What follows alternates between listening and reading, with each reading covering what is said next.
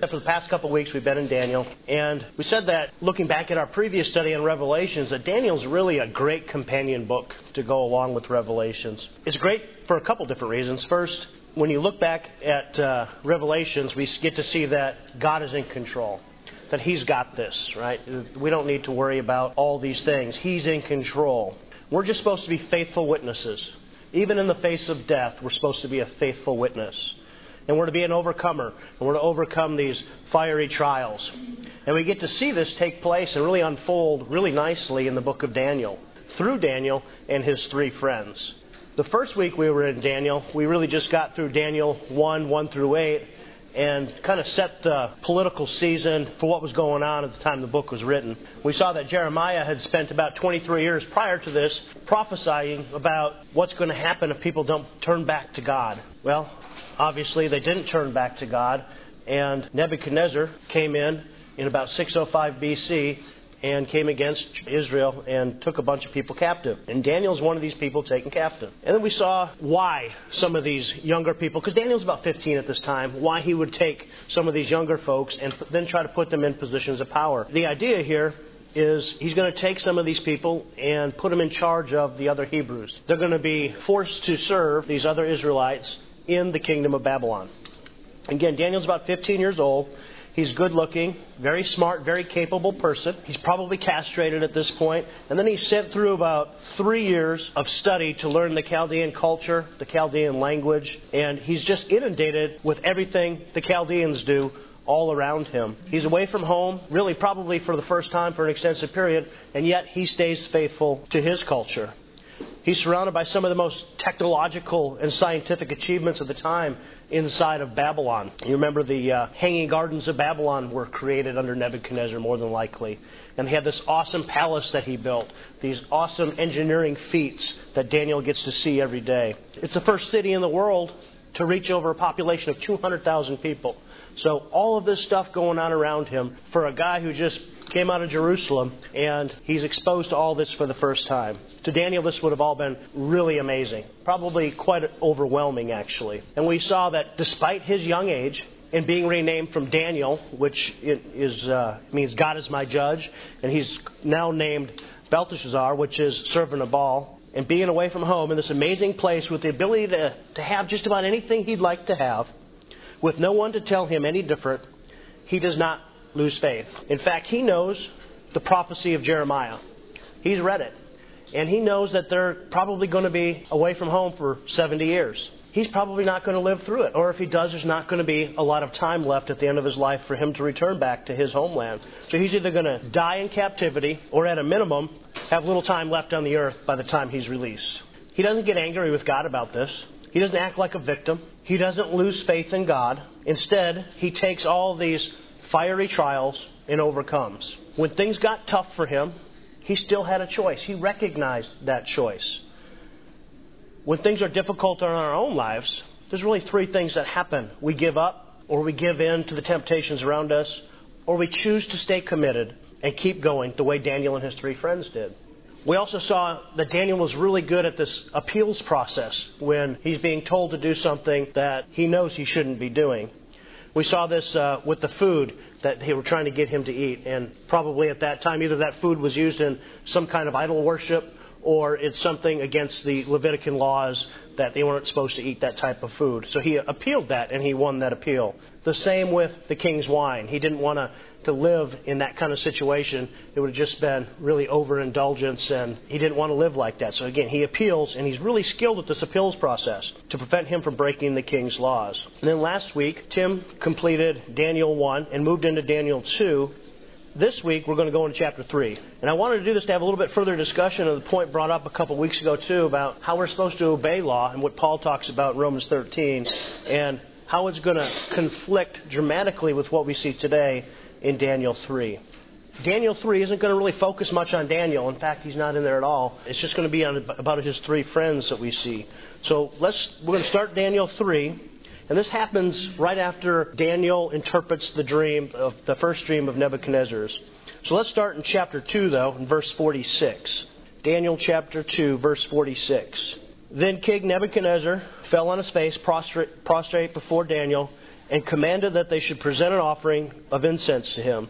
The king answered Daniel and said, Truly, your God is the God of gods, the Lord of kings, and reveal, revealer of secrets, since you should reveal this secret. Then the king promoted Daniel and gave him many gifts. And he made him ruler over the whole province of Babylon and chief administrator over all the wise men of Babylon. Also, Daniel petitioned the king and set Shadrach, Meshach, and Abednego over the affairs of the province of Babylon.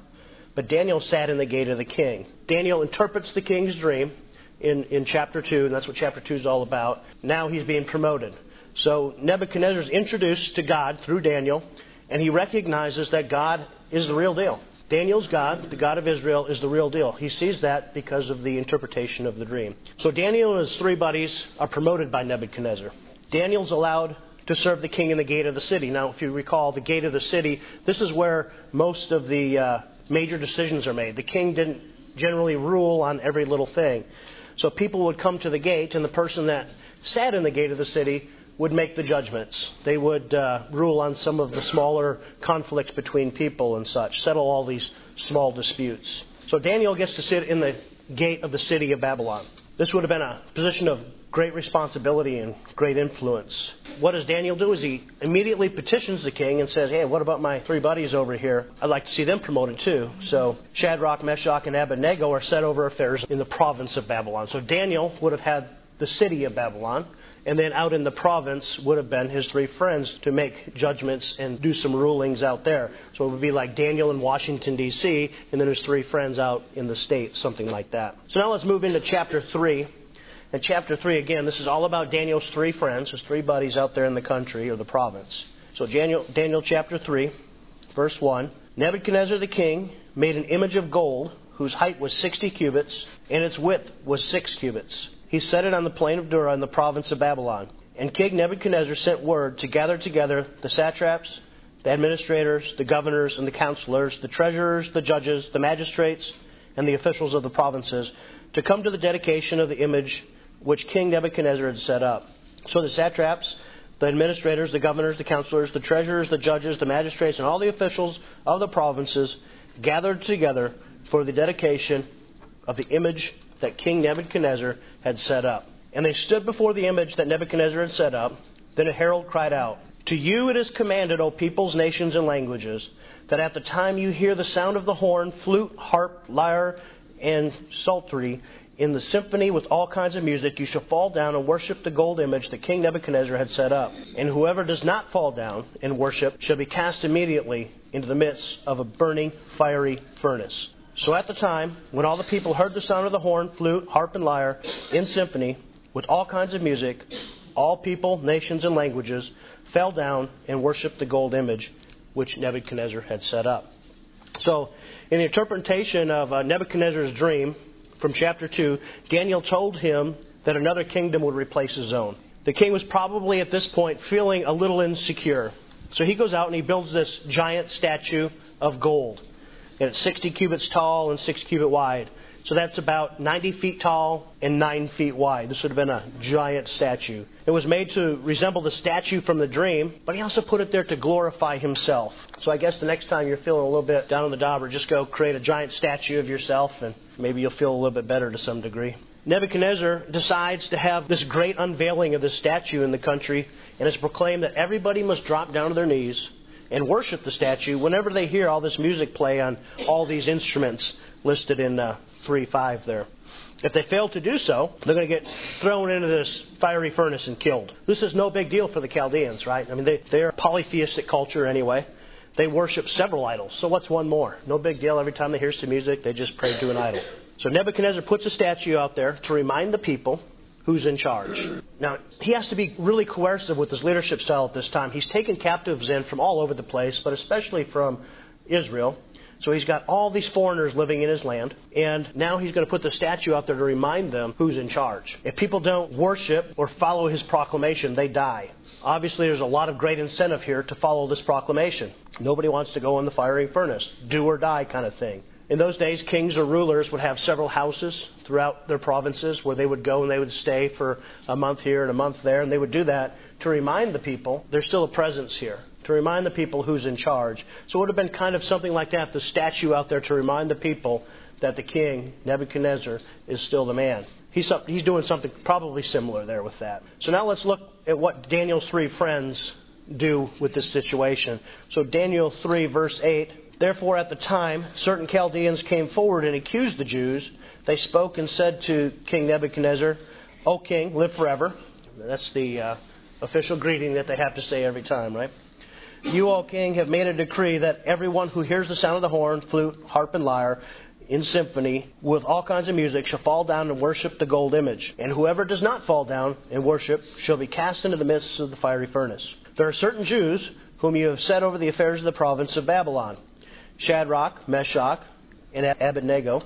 These men, O king, have not paid due regard to you. They do not serve your gods or worship the gold image which you have set up. Then Nebuchadnezzar, in rage and fury, gave the command to bring Shadrach, Meshach, and Abednego. So they brought these men before the king. Nebuchadnezzar spoke, saying to them, Is it true, Shadrach, Meshach, and Abednego, that you do not serve my gods or worship the gold image which I have set up? Now, if you are ready at the time you hear the sound of the horn, flute, harp, and lyre, and psaltery in symphony with all kinds of music, and you fall down and worship the image which I have made good, but if you do not worship, you shall be cast immediately into the midst of a burning fiery furnace. And who is the God who will deliver you from my hands? Shadrach, Meshach, and Abednego answered and said to the king, O Nebuchadnezzar, we have no need to answer you in this matter.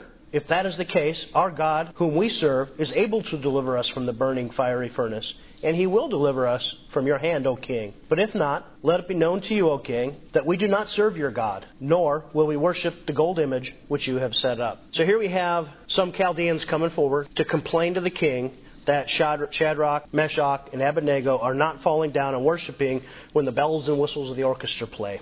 They're expected to conform to the rules of the king's proclamation, but they didn't. They violated the law, and the Chaldeans, who are probably a little put out because Daniel interpreted the dream that they were supposed to have interpreted, got a reward, and they didn't. And now they're trying to get back at them, so they're going to throw them under the bus. They play the king against the three very nicely, and probably just thinking about themselves and bumping them off to be able to move up that chain get rid of the competition for the king's favor. So the king calls the three believers to him and tells them that if they don't start to worship the statue right now, as soon as the orchestra plays, that they're going in the fiery furnace. They're going to be killed. So the three amigos tell the king, hey, we don't need to talk to you about this at all. If you decide to throw us in the furnace, our God can deliver us. And even if he doesn't, he's still going to take us away from you, from your hand. And we'll be saved by our God. We're still not going to worship your statue no matter what you do to us. So here you have probably the most powerful king on earth at that particular time telling you to worship like all the rest of the people are doing. Everyone around you is doing it. We have a figure of authority and a whole bunch of peer pressure from all the people around them just to do what they are told. Everyone else is doing it. Just follow along, follow the law, as proclaimed by the king. They didn't know for sure God would save them. They didn't know God was going to intervene. They had faith. They had commitment to God. And their faith was demonstrated on the ultimate scale here. They did this in the face of sacrificing their own lives. They showed what overcoming is all about. They're being faithful witnesses when they're faced with death. They're about to undergo the literal fiery trial for their own beliefs. How do we do when we're put under these intense pressures from the people around us, these cultural or societal norms that we deal with every day? Do we continue to walk in the Spirit, as Paul calls it, or do we drift towards the flesh? Most times it's not even our lives on the line. It's usually our reputation or some kind of a social status or social standing, or possibly even our job that we give up for our integrity and for our faith when we face trials that we are asked to overcome. But the three colleagues decided to disobey the king and disobey the law. So let's look at Romans where Paul talks about how we should obey the law and how important that is. So let's look at Romans 13.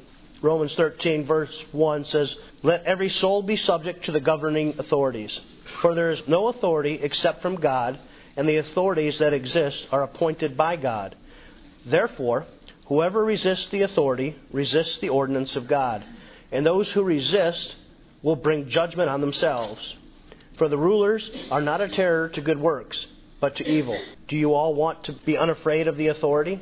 Do what is good, and you will have praise from the same. For he is God's minister to you for good.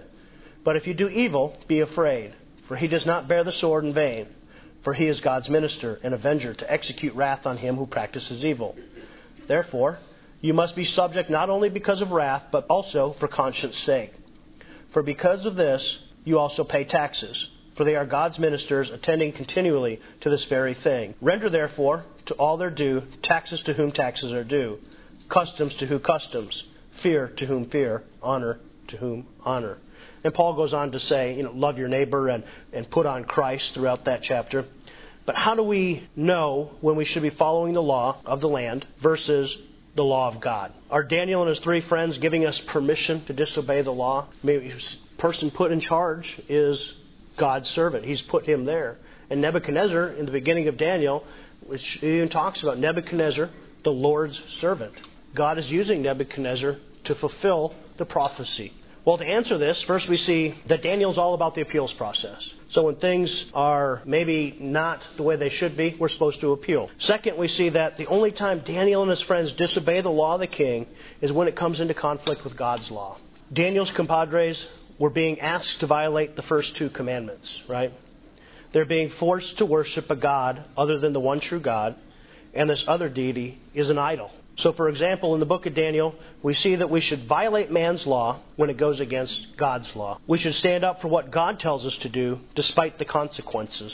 Those consequences may be social, they may be physical, or even family related. If the law requires us to violate one of the Ten Commandments, or to not love the Lord with all our hearts and love our neighbors as ourselves, then we shouldn't follow it. The king's three counselors didn't give up. They didn't give in to the temptations, and they stayed committed to their faith and to God's commandments. So now let's travel back to in time to Daniel here, where we see what happens with Daniel's friends. So in 3 verse 19, then Nebuchadnezzar was full of fury, and the expression on his face changed toward Shadrach, Meshach, and Abednego. He spoke and commanded that they heat the furnace seven times more than it was usually heated. And he commanded certain mighty men of valor who were in the army to bind Shadrach, Meshach, and Abednego and cast them into the burning fiery furnace. Then these men were bound in their coats, their trousers, their turbans, and their other garments, and were cast into the midst of the burning fiery furnace. Therefore, because the king's command was urgent and the furnace was exceedingly hot, the flame of the fire killed those men who took up Shadrach, Meshach, and Abednego.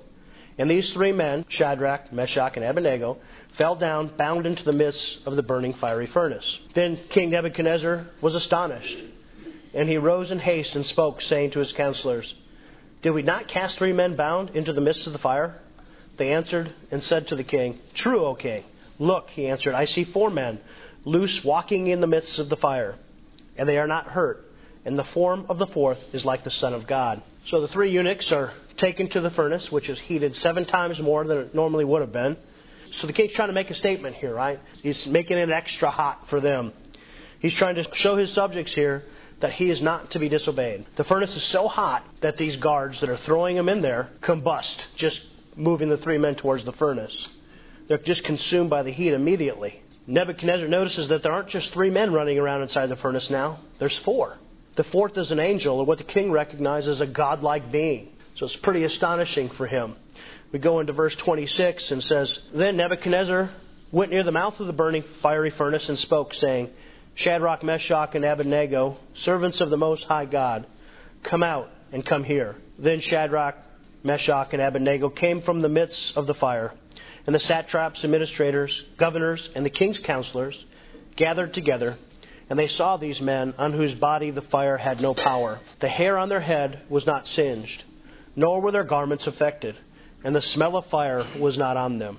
Nebuchadnezzar spoke, saying, Blessed be the Lord of Shadrach, Meshach, and Abednego, who sent his angel and delivered his servants who trusted in him. And they have frustrated the king's word and yielded their bodies, that they should not serve nor worship any God except their own God. Therefore I make a decree to any people, nation, and language which speaks anything amiss against the God of Shadrach, Meshach, and Abednego shall be cut in pieces, and their houses shall be made an ash heap because there is no other God who can deliver like this. Then the king promoted Shadrach, Meshach, and Abednego in the province of Babylon. So when this starts off in verse 26, obviously the furnace is cooled down at this point as Nebuchadnezzar goes towards the furnace, comes up next to it, and he sees that not a single hair on their head has been singed by the furnace that caused the guards to combust just by walking near it. He then calls the three men servants of the Most High God. This is a big admission for the pagan king. We saw in chapter 2, he recognizes that, hey, the God's probably real, but just one of many. And now he's recognizing that God is the Most High God. So now he's probably still thinking he's one of many, but now he is the God of gods. He's the real deal and calls him the Most High God and not just God. He's recognizing him as above all other gods. He then goes on to throw his coercive power behind God by saying if anyone speaks out against the Hebrew God, they're going to be cut into pieces and their houses burned down. It's a pretty significant moment. It's a defining moment for Nebuchadnezzar, really. He recognizes that God is legit. What a significant emotional event it must have been for him to see this happen. He's seen a, an actual miracle in front of his own eyes and an angel of God. He even goes on to promote the three men in the province of Babylon, so they come out of it looking pretty good. When we go through fiery trials, we're called to face them with faith and courage and overcome. And we see the example of this with these three friends, Shadrach, Meshach, and Abednego. Sometimes God's presence is more deeply felt in our trials, in some trials than in any others. We can see in Isaiah 43, 1 through 3, says, But now, thus says the Lord, who created you, O Jacob, and he who formed you, O Israel. Fear not, for I have redeemed you. I have called you by your name.